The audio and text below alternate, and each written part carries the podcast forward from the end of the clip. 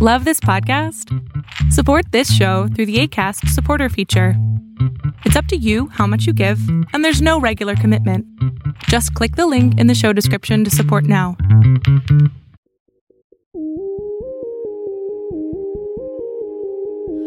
Hello to another episode of the Aronnax podcast. I'm Craig Eason, owner of Fathom World and host of this podcast. I'm an independent voice in the shipping space, having started in it over 35 years ago. This is the podcast from Fathom World looking at the changing technologies, people, and environment of the seas. And both Fathom World and the podcast rely on advertising and funding to remain independent. So if you like what we do, if you like what you hear, and want to help us create more, please get in touch. Now, on with the show. Back in 1992, I was listening on the BBC World Service while I was on a ship somewhere about the Earth Summit in Rio de Janeiro. Now, two topics in those talks were, of course, global warming, as it was called then, and biodiversity loss.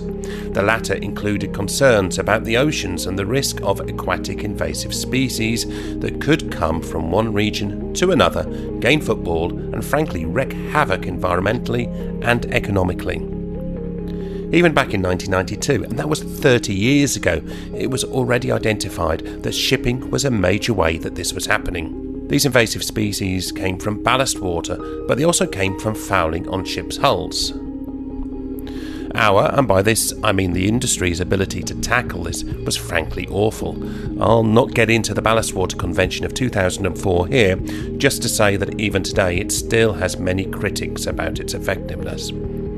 But that's not what this episode is about, because an even bigger problem exists with biofouling of hulls, propellers, rudders, and the so called niche areas around a ship's hull where species can live and hitch a ride to new habitats. Invasive species have been known to wreak havoc on aquaculture industries, to create economic problems in ports, and to have severe impacts on sensitive bioregions. But hull fouling also creates a huge cost to ship owners. And a new report from the IMO, from the GloFouling Initiative, reveals just how much of a problem. There are no regulations on biofouling cleaning.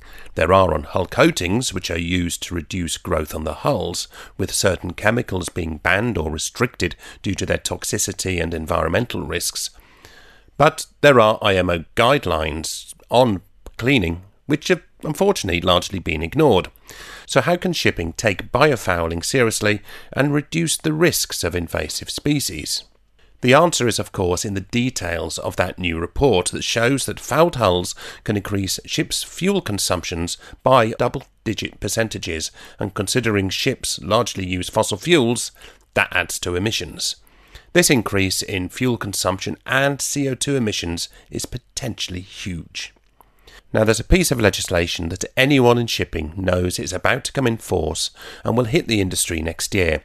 It's the Carbon Intensity Indicator Rating, or CII, which will be a kind of A to E assessment of a vessel's performance. The CII rules mean any vessel getting a D rating for two years in a row or getting an E rating for just one year needs to take corrective action.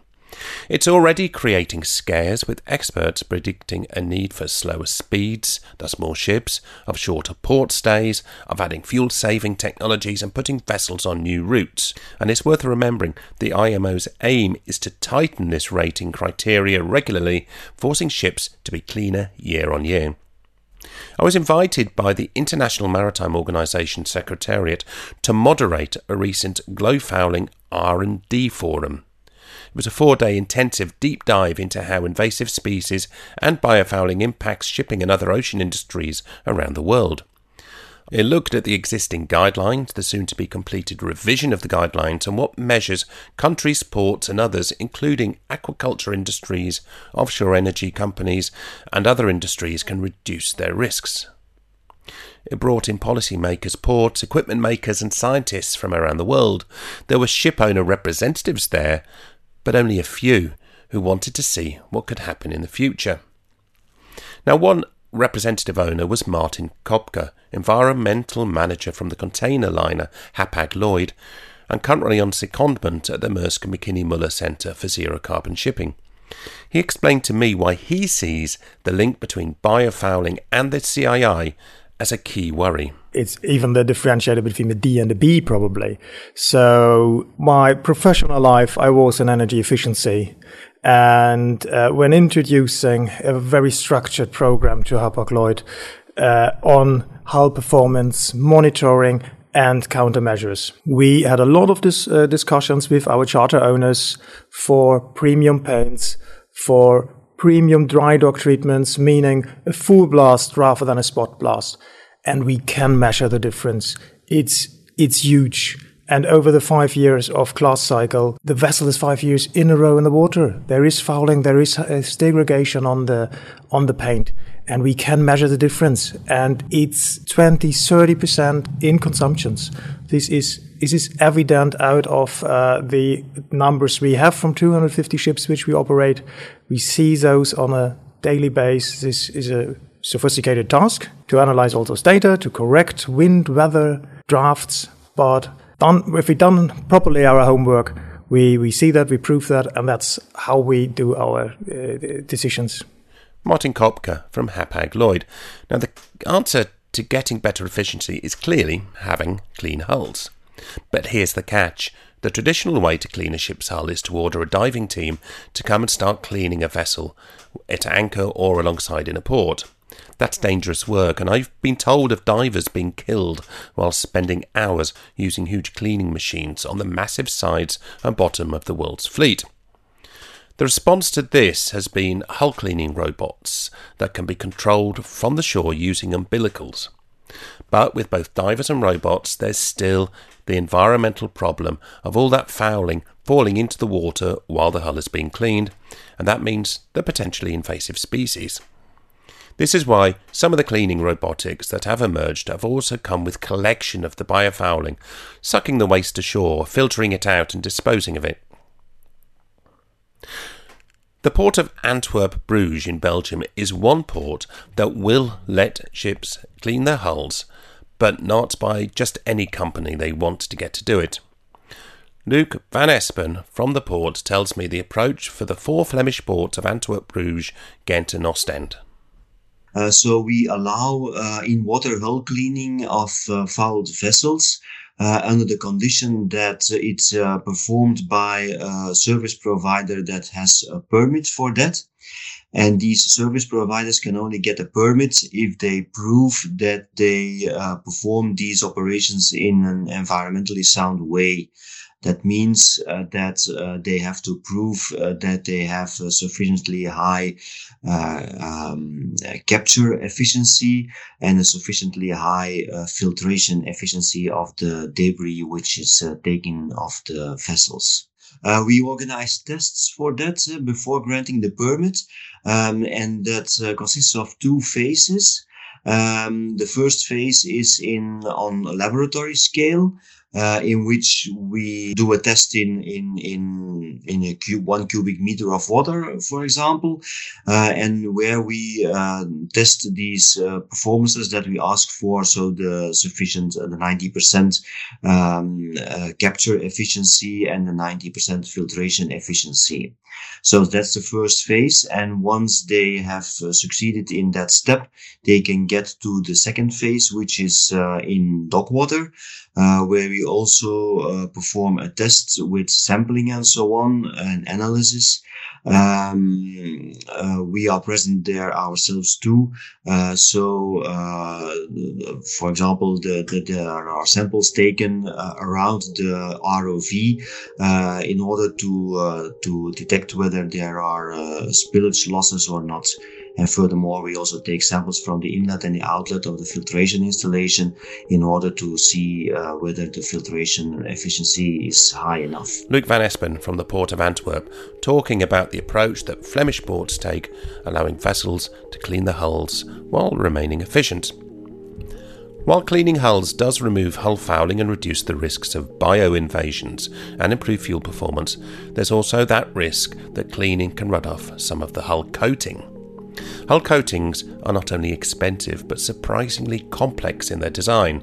They're applied in layers and can include biocides, even plastics and metals to keep the hull smooth and effective. These can be pulled off with cleaning, particularly abrasive cleaning, and this is also a worry for the ports and harbours and the environmentalists. It's another reason, say some cleaning experts, to collect as much as possible of what is removed from the hull and dispose of it ashore. At the IMO and helping the Globalis team with its approach to biofouling and guidance to member states is the Glofouling GIA, a global industry alliance. It's a collection of 11 companies and organisations that help the Glofouling work in its approach to aquatic invasive species. During the R&D conference, it announced that it was in favour of hull cleaning with capture rather than cleaning without. The GIA chairman is currently Yusik Kim, who's also head of one of the in-water cleaning companies in South Korea called TAS Global. There isn't any technology which cannot, which doesn't damage at all. Every technology has some kind of damage, but the, the degree of the damage is differences yes, there are some technology. Um, still, it's um, it's uh, if you calculate it with just simple mathematics, it could be a bag, it could be a, some kilograms of microplastic, but still, these technology only takes up about five to ten percent of the whole world. Still, the ninety percent of the cleaning is done by divers, with the plastic disc circulating like one thousand RPM. That definitely does more than 50 to 100 micro peel off. Now, the announcement from the GIA did ruffle a few feathers because nearly all the hull cleaning members of the GIA offer in water cleaning with capture. But there's a lot of other companies with robot solutions that do not capture the waste collected off the hull, but some of these are not designed to clean heavily fouled hulls. That's not their purpose. In the biofouling publication recently released by the IMO that I mentioned, it shows that even a film of slime on the hull can have a significant impact on fuel performance.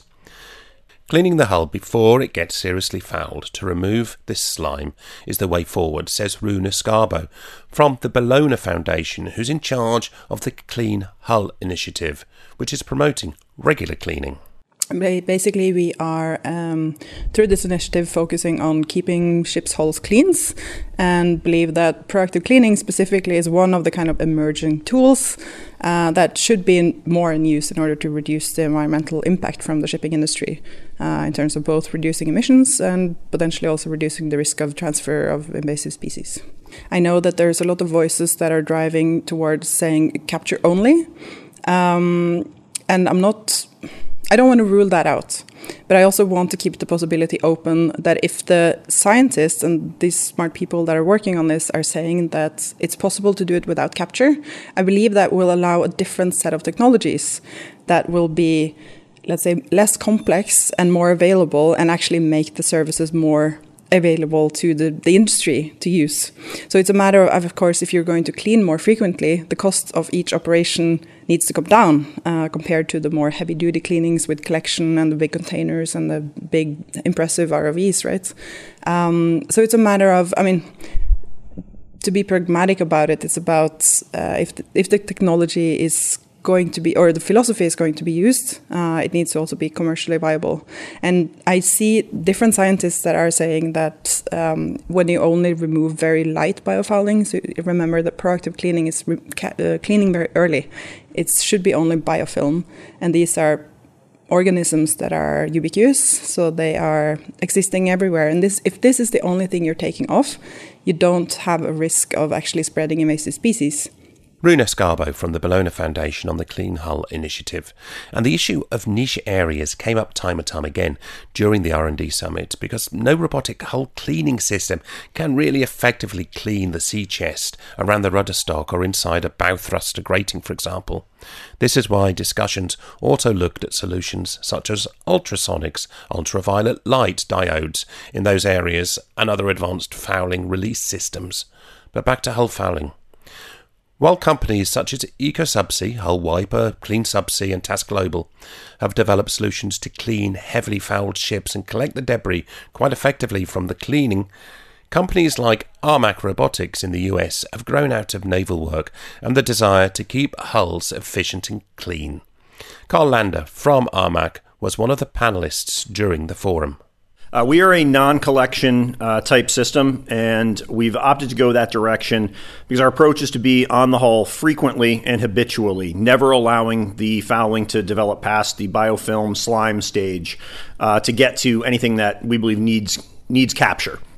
Ultimately, working on a concept um, that's been coined uh, previously called groom before you go. And the idea is if you leave one port with a clean hull, anything you that collects on the hull in a direct transit to the next hull is going to be extremely low risk. It's going to be minimal amount of material first off, and then second, it's a uh, not going to be a biosecurity threat in that next port, and continually keep the, the, the hull clean improving your fuel consumption and not posing uh, any additional uh, environmental risks. There are ports that right now are mandating only collection, um, but they're mandating collection with systems of 90% efficiency, and so they're they're allowing some amount of material be to to be let into the water. And we believe the science is going to demonstrate that a proactive cleaning approach is still better for the environment than a reactive cleaning that misses something. Um, and many ports are still very open to just are not requiring anything, and so we have the opportunity to prove the technology um, as we tighten and should tighten the regulations worldwide to improve the environment. So, what approach should ship owners and operators take?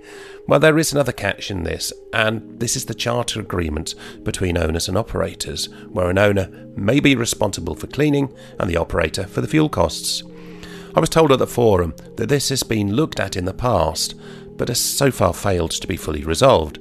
It is hoped, however, that ships going from B to D on the CII rating because of fouled hulls may be the incentive for owners to take the issue more seriously. Here's Martin Kopka again from Hapag Lloyd and why he thinks they will. We need to understand that uh, hull performance and hull management is one of the key levers to pull uh, for decarbonizing our industry. When we look at new fuels, at uh, alternative fuels, they have a long way to go that we can produce either green fuels or that the regulations are in place. So what's left in the time between is energy efficiency. And there the hull performance is is a huge contribution, and I'm happy to see that that the IMO is addressing that with a two-digit percentage number what we can reduce by having cleaner hulls. With regard to, to the to technology, um, we as a ship operator are technology agnostic. We will comply with uh, regulations. Um, nevertheless, we say when we think about grooming, and we know having a clean hull is an efficient hull. And there are a lot of numbers out there that even some slime is 10% uh, more consumptions and container ships burn a lot of fuel. This uh, we want to avoid and we want to keep clean hull and um, grooming at a very early stage without capture. We think it seems to be a very good idea. Of course, in the end of the day, we rely on the uh, scientific results and will, of course, comply with that. But the ability to either groom or do proactive cleaning, as it's sometimes called, will obviously depend on the ports and member states taking an approach. Luke van Espen from the Port of Antwerp Bruges on why the revision of the guidelines should lead to something more mandatory to help the threefold risks of biofouling that's obviously aquatic marine invasions, increased CO2 emissions, and those plastics and metals that could come out in harbour waters we are happy to see that there are there is an let's say guide, revised guidelines and and uh, um, that this will lead to a kind of international standard on hull cleaning and and propeller polishing. We hope uh, first of all that this will stimulate uh, the ship owners and and and the ports uh, to apply this standard uh, by seeing the, the good examples of other ports and other ship owners um, and yeah maybe um, it would lead to an, a mandatory uh, guideline like like you say the ballast water uh, convention. Uh, certainly if, if if not everybody is going to apply this um, spontaneously but maybe you can start with a voluntary application also to build up let's say experience with the application of the of the guideline but i think in the end there will be a mandatory uh, aspect on on this Luke Van Espen from the Port of Antwerp, Bruges, on the hopes for something mandatory for biofouling in the future to help create clarity and certainty. So, what do you think? More guidance and let the CII build up interest in biofouling response and CO2 reductions? Or a mandatory tool to help reduce the risks of marine invasions and their negative impact on biodiversity? That's it for this episode of the Aronnax podcast. My name's Craig Eason. I'm the editorial director of Fathom World, the news site focused on the sustainable development of the shipping and ocean space. Please consider subscribing to the Fathom World newsletter and, of course, like, follow, and share this podcast and get in touch with me if you want. Until the next time, goodbye.